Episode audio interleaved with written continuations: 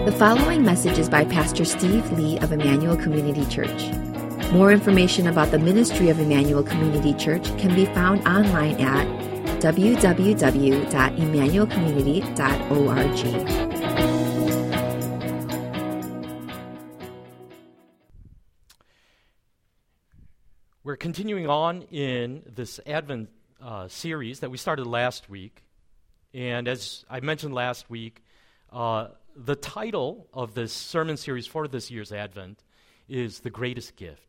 And it refers to God giving us His Son, Jesus Christ, as a man who would walk among us, uh, bearing flesh and blood just like we do.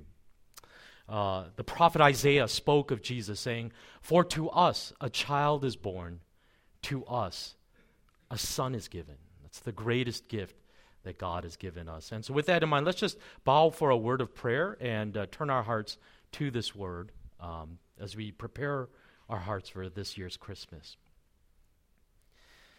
God, help us to grasp how great is the gift that you have given to us. Open our eyes to see a freshness to this Christmas story that we know so well that it's almost gotten to the point of cliche in our hearts, and renew within us how desperately we need this Christmas message how much we need a son to be given to us.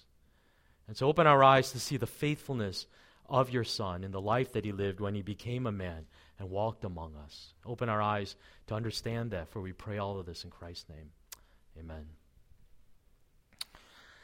Um, and so, one of the things I said last week is that as much as the Christmas holidays give us this sort of warm feeling um, of images of shepherds and wise men and babies and a baby in a manger. Um, one of the things I said last week is that we can't lose sight of the fact that Jesus was born into our world and took on flesh and blood, really essentially so that he could die on our behalf. And so many of us who've grown up in church, we're so familiar with the story that it hardly strikes us in terms of its, its uh, power and, and, and, in all honesty, even the confusion that that message can stir in people, as well as even the offensiveness of that message. And we looked at a bit about the nature of that offensiveness last week. Uh, why did God have to do this? Why did God have to send his son to earth on our behalf? The Bible tells us that all of us have fallen short of God's holy standard and are all guilty of sin. And even if that's true, though, one of the, we played devil's advocate a bit and we said, but even if this may be true, um, why couldn't God just forgive us of all of our sins and just look the other way without the need for a penalty to be paid, without Jesus having to die on a cross on our behalf. Uh, we looked at this extended quote of Steve Chalke, and I'll just reference one sentence from it. But Steve Chalke says, Why can't God do what he asks us to be able to do? To freely forgive without demanding retribution first. It's a very provocative question, isn't it? If God asks us to forgive others freely, then why can't God do the same? Why does he demand a penalty for the wrong that's been done? Well, one answer that we explored last week was that there is, even in the midst of talking about forgiveness, also a place of talking about justice, right? That in the face of all of the evil that we see in our world, there is something inside all of us that says, isn't there some need for justice in all of this? a day of reckoning, a day of judgment, where these crimes must be paid for, these sins must be atoned. And again, we looked at an extended quote by Miroslav Volf, the theologian, and just uh, a little piece of that quote from last week is My last resistance to the idea of God's wrath was a casualty of the war in the former Yugoslavia, the region from which I come. According to some estimates, 200,000 people were killed and over 3 million were displaced. My villages and cities were destroyed. My people shelled day in and out and day out, some of them brutalized beyond imagination. And I could not imagine God not being angry. Though I used to complain about the indecency of the idea of God's wrath, I came to think that I would have to rebel against a God who wasn't wrathful at the sight of the world's evil. God isn't wrathful in spite of being love. God is wrathful because God is love. In other words, the broken heart of God to see all of the abuse and all of the pain and all of the hurt, really, in a sense, it is a demand that a loving God must seek justice for the victims who are hurt by all of this evil. There needs to be some accounting, some day of reckoning for all the evil that is perpetrated in our world. I believe when we think about these recent movements like the Me Too movement, or the Black Lives Matter movement. It's an expression of this innate sense that all of us have of justice. Don't these men who prey on women have to pay at some point? Isn't there a sense that they need justice? A day of reckoning. And I think at some level, this makes sense to us that justice is needed to right all the wrongs in the world. God's wrath makes sense when we think about things like Hitler and the Holocaust or genocide in Rwanda that happened in the 90s. Or even, maybe you could argue, men like Harvey Weinstein, right? Um, who took advantage of so many actresses in Hollywood. But then I think there's a kind of other logic that kind of creeps in, and that says, yeah, condemn them all. But are the sins that I am guilty of really worthy of that same level of condemnation, right? Because, I mean, like, I'm not a Hitler, you know? I never committed genocide. I never even killed a person in my life. Um, and it pulls us into this dilemma. What are the sins that are worthy of condemnation? What are the crimes that are punishable? versus the ones that we hope just everyone will just look the other way and pretend it never happened. In other words, how should we decide what kind of sins demand justice and which ones God should just overlook? How do we decide this? Uh, in Ian McEwan's novel Atonement, uh, which in 2007 was made into a, a, a movie, um, there's this 13 year old young teenage girl who's sort of the main character in this story uh, called Briony. Her name is Briony uh, Tallis. And she has a college age older sister named Cecilia, uh, played by Keira Knightley in the film. And so the 13 year old Briony is looking outside her window when in the distance she sees her sister Cecilia with this guy named Robbie. And they're at the fountain in their front yard. And they're just chatting along. But then during the conversation, Robbie accidentally breaks an heirloom vase uh, that's sitting on the, uh, the fountain. And Cecilia does something a little bit unexpected. She disrobes down to her slip and very provocatively jumps into the fountain to retrieve the broken shards of the vase. Clearly, Cecilia has feelings for Robbie. But her younger sister Briony is looking out from the window, and she's too young to understand fully about romance and, and love and things like this. And so, what she sees unfolding, she is scandalized by. And she naturally thinks that Robbie must have forced her sister to do this because her sister would never do something this scandalous on her own initiative. Later on, uh, Robbie would write an apology letter for breaking the vase that he wanted to give to Cecilia. And he actually asked Briony to deliver it to her. But Briony actually opens the letter and kind of reads the contents. And unfortunately, Robbie wrote a lot of very risque stuff in the letter. and so once again, Briony is scandalized, and she's not thinking very highly of this guy now. And then finally, the thing that sort of breaks the proverbial camel's back, the straw that breaks the camel's back, is uh, she actually witnesses um, Robbie and her sister Cecilia being intimate. And she freaks out. And she is convinced that Robbie is a monster and must only want harm for her innocent sister. And so she does something unthinkable. She accuses Robbie falsely of raping a woman. And out of that lie, Robbie will spend almost four years in prison, falsely accused. He is only released from prison on the condition that he will join the British Army and fight as a soldier in World War II.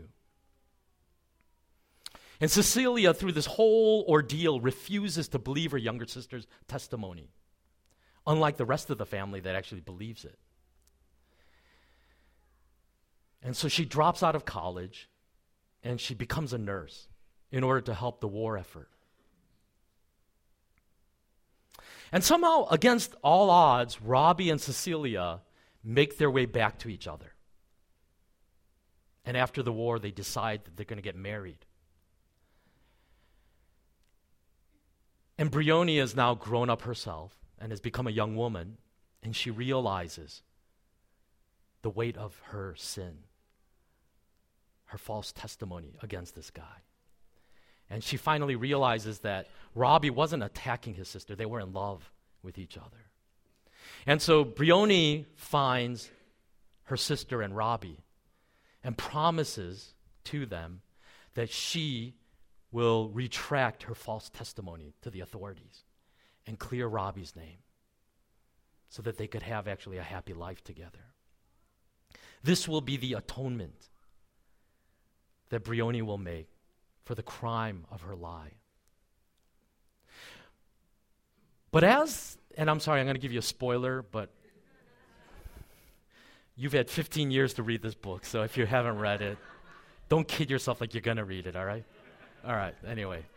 Um, but as the novel comes to a close, it's the sense that we're going to get a happy ending.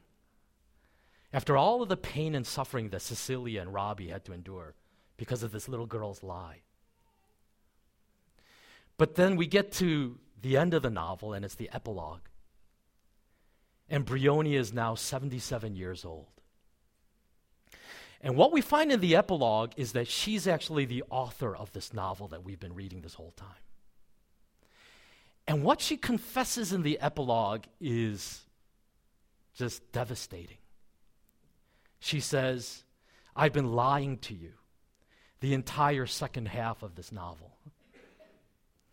And what she says is, Robbie and Cecilia in real life would never get married.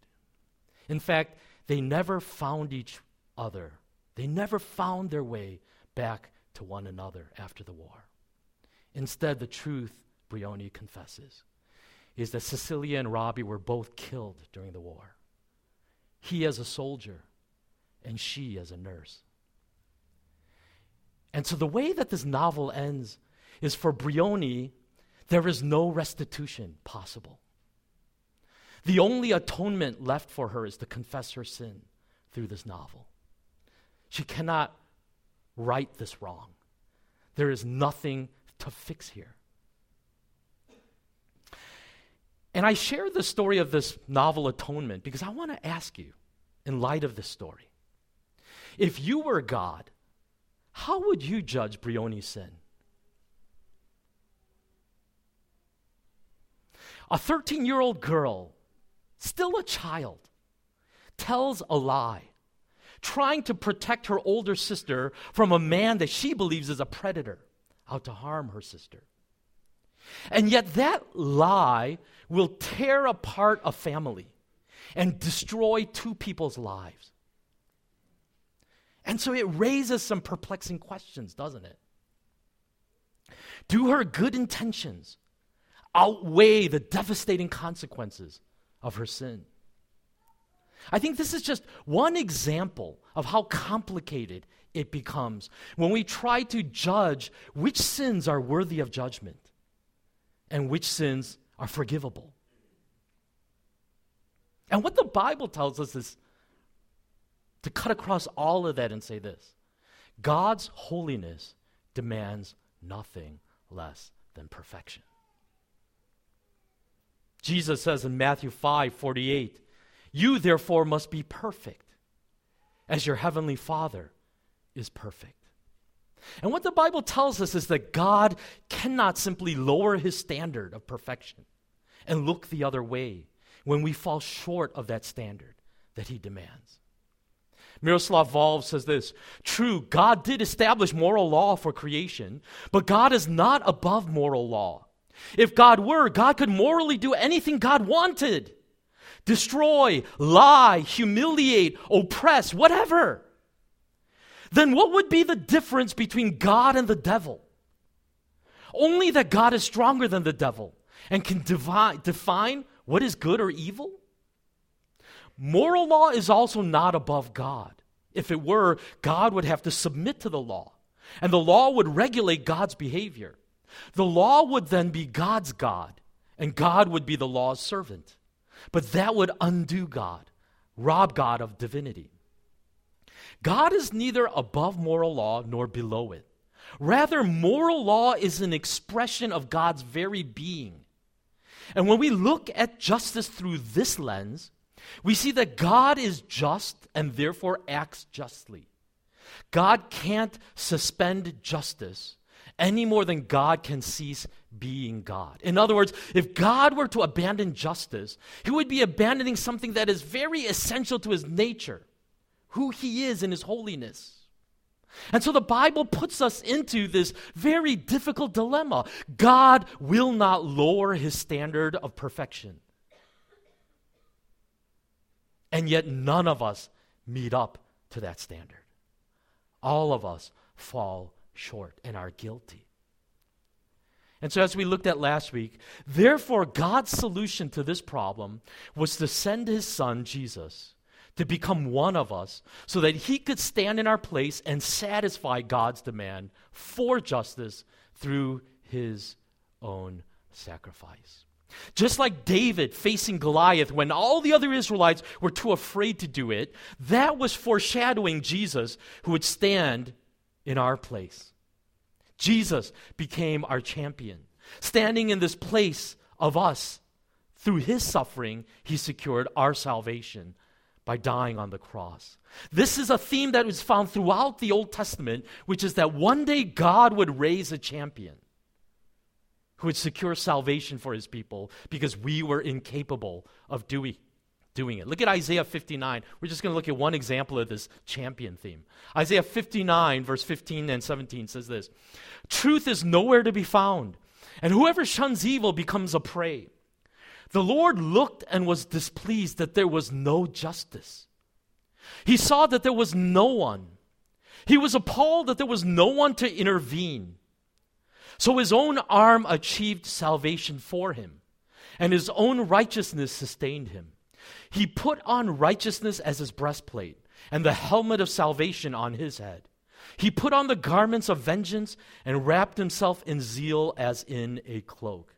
Here in this passage in Isaiah, God is pictured as a divine warrior, dressing himself for battle as a champion who will win our salvation because there was nobody else who was qualified to do this task.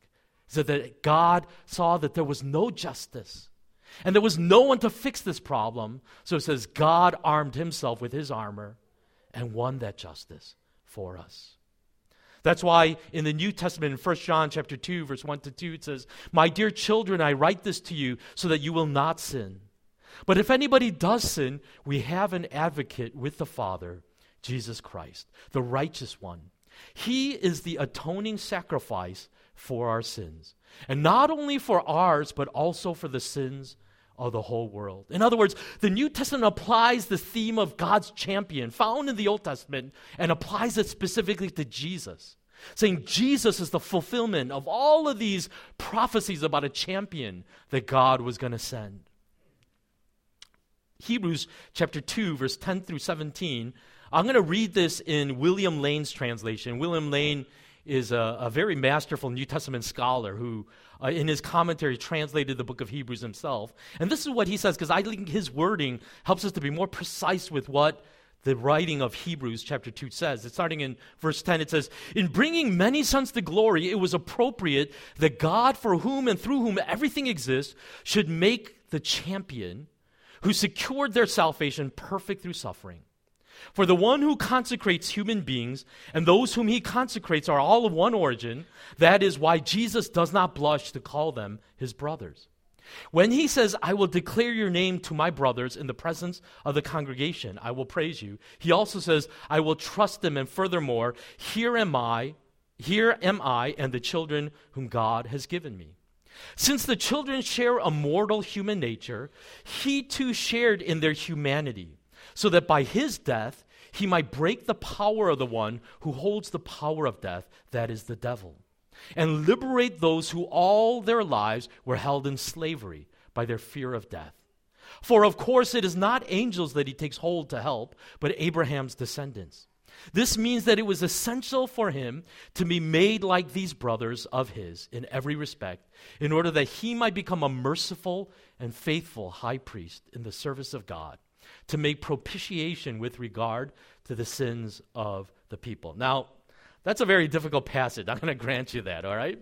But in essence, what this writer of Hebrews is saying is Jesus became our champion sent by God to secure a salvation that none of us were qualified to do for ourselves. And when he did that, he became like our brother because he became one of us, sharing in our humanity and so then what it says at the very end is that Jesus made propitiation. That's a complicated word. But what that means is that Jesus satisfied the requirements of God for the justice that God demanded. When Jesus laid down his life willingly on the cross, he satisfied God's demand for justice. And so now, by dying on the cross, he took our guilt on himself and exchanges our guilt with his righteousness. In other words, what the Bible tells us is this when Jesus died on the cross, he not only took our guilt on himself, but he exchanged that guilt with his righteousness given to us. 2 Corinthians 5 21. For our sake, he made him to be sin who knew no sin, so that in him we might become the righteousness of God. Let me see if I could illustrate it like this. A few centuries back, there was this man named Martin Luther. He was one of the founders of what's come to be known as the Great Protestant Reformation. But back then, he was just a monk in the Catholic Church. And he struggled famously with a guilty conscience. And he did everything that he could to try to please God, fasting for days, and going on these long, extended prayer vigils and denying himself of any pleasure or any comfort. In fact, one night it's told that he almost froze to death because he refused the comfort of blankets that all the other monks were using. And he almost died because of it. In other words, this guy was beating up his body in every way imaginable, trying to appease God because he had such a guilty conscience for all the sins that he realized he was committing. Luther himself said, I was a good monk, and I kept the rule of my order so strictly that I may say that if ever a monk got to heaven by his monkery, I don't know if that was a word, but I guess it is, uh, it was I. If I had kept on any longer, I should have killed myself with vigils, prayers, reading, and other work. But where Luther stood out from all of the other monks was not his prayer vigils or his fasting or his cold nights, it was his confessions. Luther spent hours every day in the confessional, sometimes as long as six hours a day, confessing for the sins he committed the previous day. And it got to the point where everyone in the monastery was so sick of Luther because they were the ones that had to listen to his confession for hours. And his mentor uh, had enough, had reached the end of his patience because he was the one that had to listen to Luther's confessions the most. And this is what he said to Luther If you expect Christ to forgive you, come in with something to forgive, like killing your parents, or blasphemy, or adultery, instead of these tiny little sins that you obsess over. And then he said this to Luther Man, God is not angry with you. You are angry with God. Don't you know that God commands you to hope? Saying, he's basically, what is your problem? Why can't you go on with your life like every other monk instead of obsessing over your sin? Eventually, the monks in the, di- in the monastery began to suspect one of two things. Either Luther is spending hours in the confessional because he's trying to get out of studying and all the other chores that the other monks had to do. Or, frankly, secondly, and this was the more probable one, they thought, he was actually losing his mind. They thought he was becoming mentally unstable. But what they couldn't understand about Luther's guilty conscience was that this is what Luther actually thought about the law of God that he was failing to keep. He thought about Luke chapter 10, verse 27, which says, You shall love the Lord your God with all your heart, and with all your soul, and with all your strength, and with all your mind, and your neighbor as yourself. And this is what Luther thought.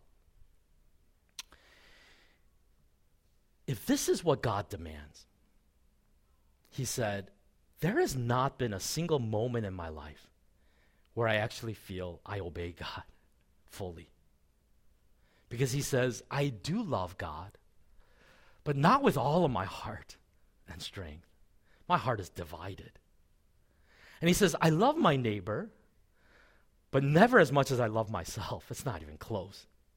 I love myself so much more than I love my neighbor. And I'm, I'm sure the other monks felt the same way, but I think the problem is this command seems so utterly unattainable that I don't think the other monks actually lost any sleep over it because they said, listen, God has got to grave it on a curve because no one stands up to this one. But Luther wasn't so sure. It's interesting that psychologists argue that one of the big problems we have as people is that we're too have, we have too sensitive a conscience. We struggle too much with guilt. But actually, what I think what the Bible would say is that our conscience is not strong enough. Because the truth is, all of us are very selective about what we feel guilty about, aren't we? And what Luther's testimony can teach us is this that truthfully, when we think about what we feel guilty for, it's usually about the bad stuff we do, right? But what Luther realized is it's not doesn't even end there. It's about all the good stuff that I'm supposed to do that I never do. Those are what we call sins of omission, right? And says if God is going to judge me on that, it's game over already. What's the point? I'm dead in the water.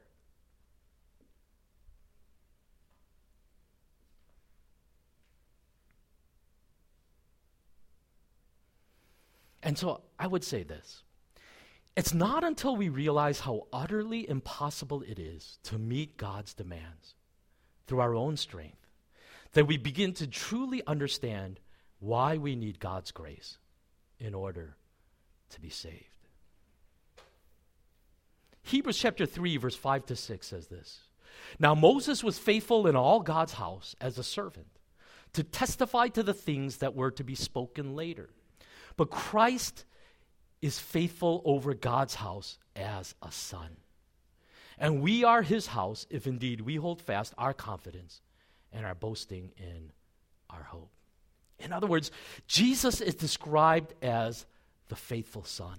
And this is a theme that is so strong in the Gospels, in the New Testament, is that Jesus is the faithful son that nobody else was able to become. And so when we there's this huge contrast that is being made in the Gospels between Jesus and the Israelites. And so it's interesting that one of the first ways that we see this come out is when Jesus flees to Egypt. After Jesus is born, God tells his parents, Joseph and Mary, to escape from Herod by going to Egypt. And then it interestingly in Matthew's gospel says in chapter 2, verse 14 to 15, so he got up, took the child and his mother during the night, and left for Egypt, where he stayed until the death of Herod. So and so was fulfilled what the Lord had said through the prophet, out of Egypt I called my son. So it's interesting that just as Israel was in Egypt, Jesus was in Egypt and had to come out of there. And then we see in the story of Jesus' birth the killing of these Jewish babies. When Jesus was born, Herod ordered the killing of all of the Jewish babies in Bethlehem. And it parallels Pharaoh killing all of the Jewish boys in the days of Moses. And then when Jesus becomes an adult, we see that he is tested in the wilderness for 40 days, which is not random.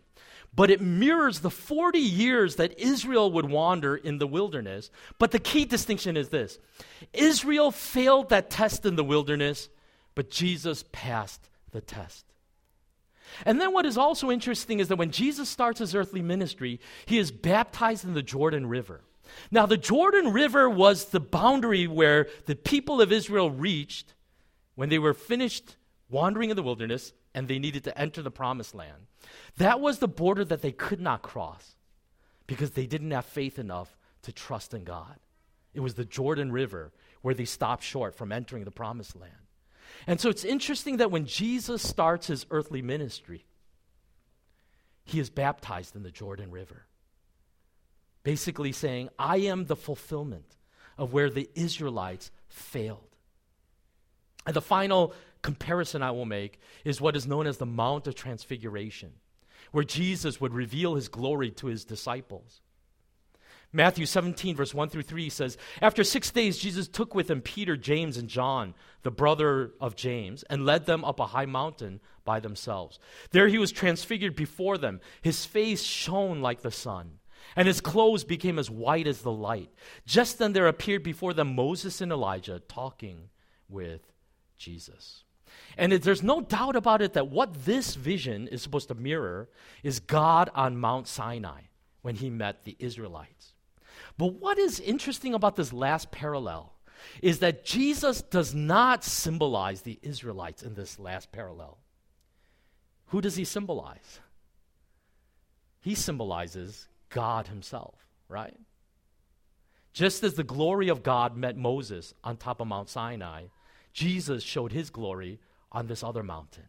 And so the message is this that Jesus was able to be the faithful Son because He Himself was God, perfect in every way. And so, by mirroring the journey of the Israelites through Christ's life, God was declaring this message Jesus is the faithful Son that none of us ever could be. In our hearts, we are too weak to live out the commands of God.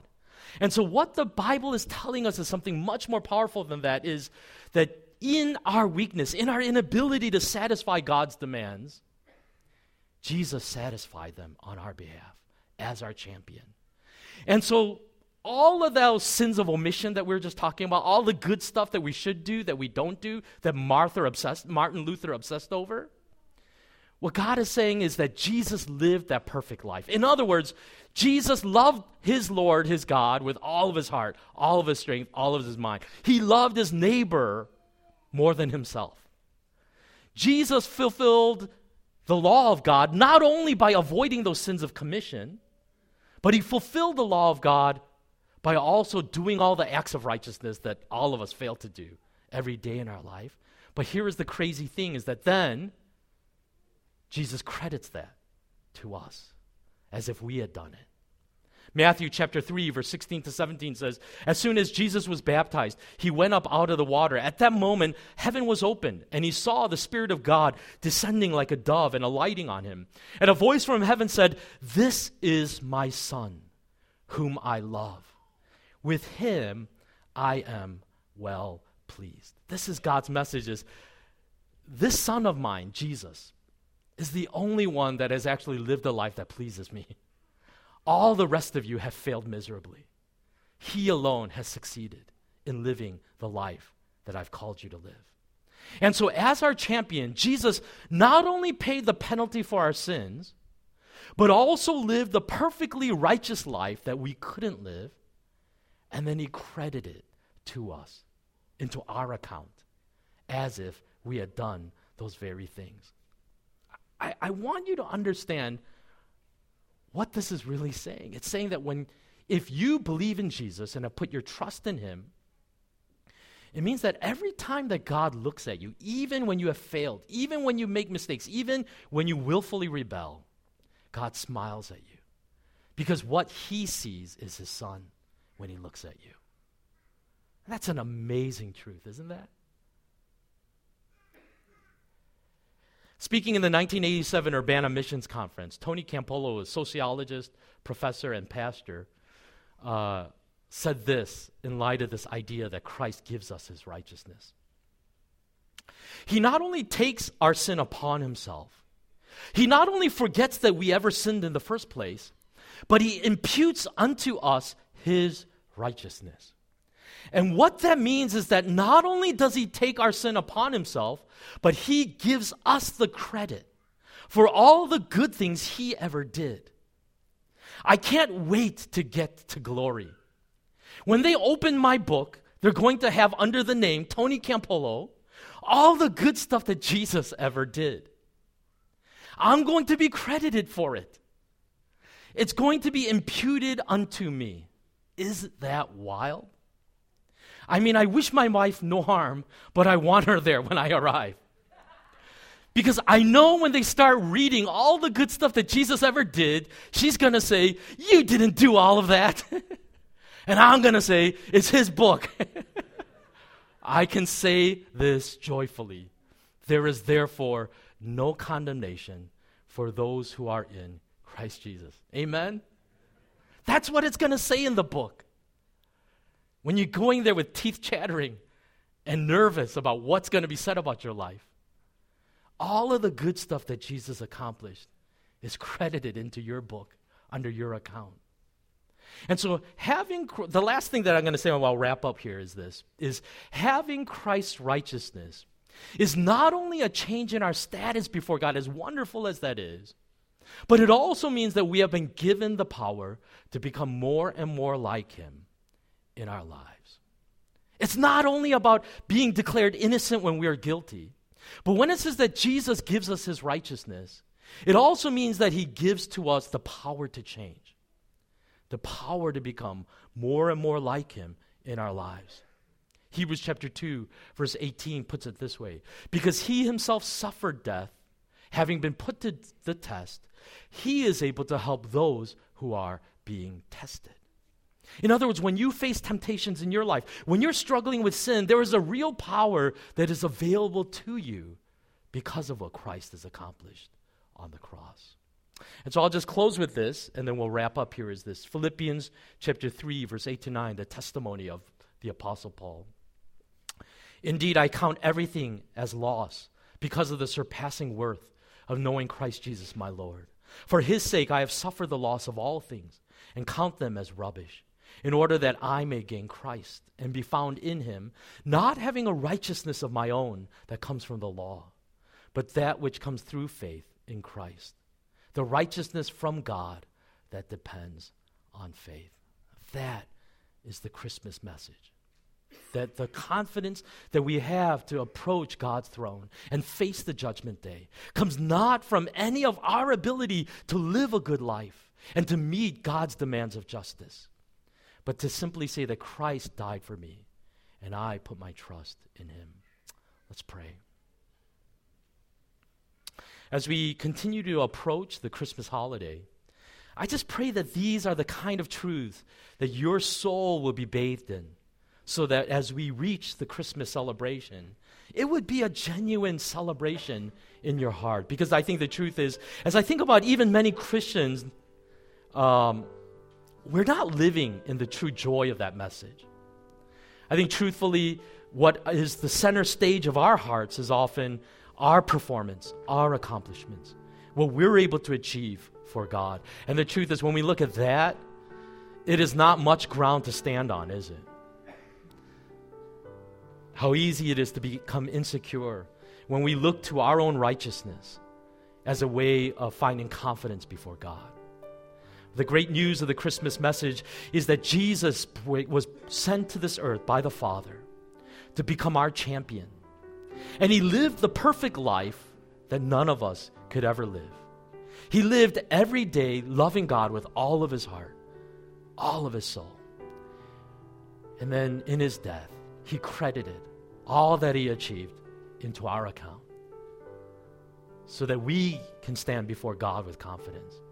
Realizing that it's not about my performance, but it's because Christ, my champion, has stood in my place. And not only did he pay for the guilt of my sin, but he also credited to me his righteousness as a faithful son. And everything good that he ever did was as if I had done it myself because of his mercy and his grace toward me.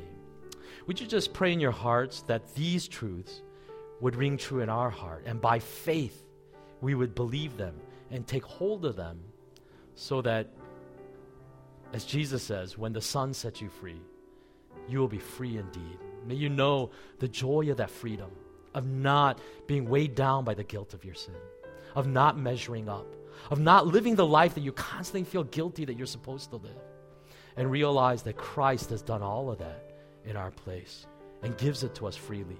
If only by faith we come to believe in that gift. So let's just pray for a few minutes, and then our worship team will come and lead us in a time of response.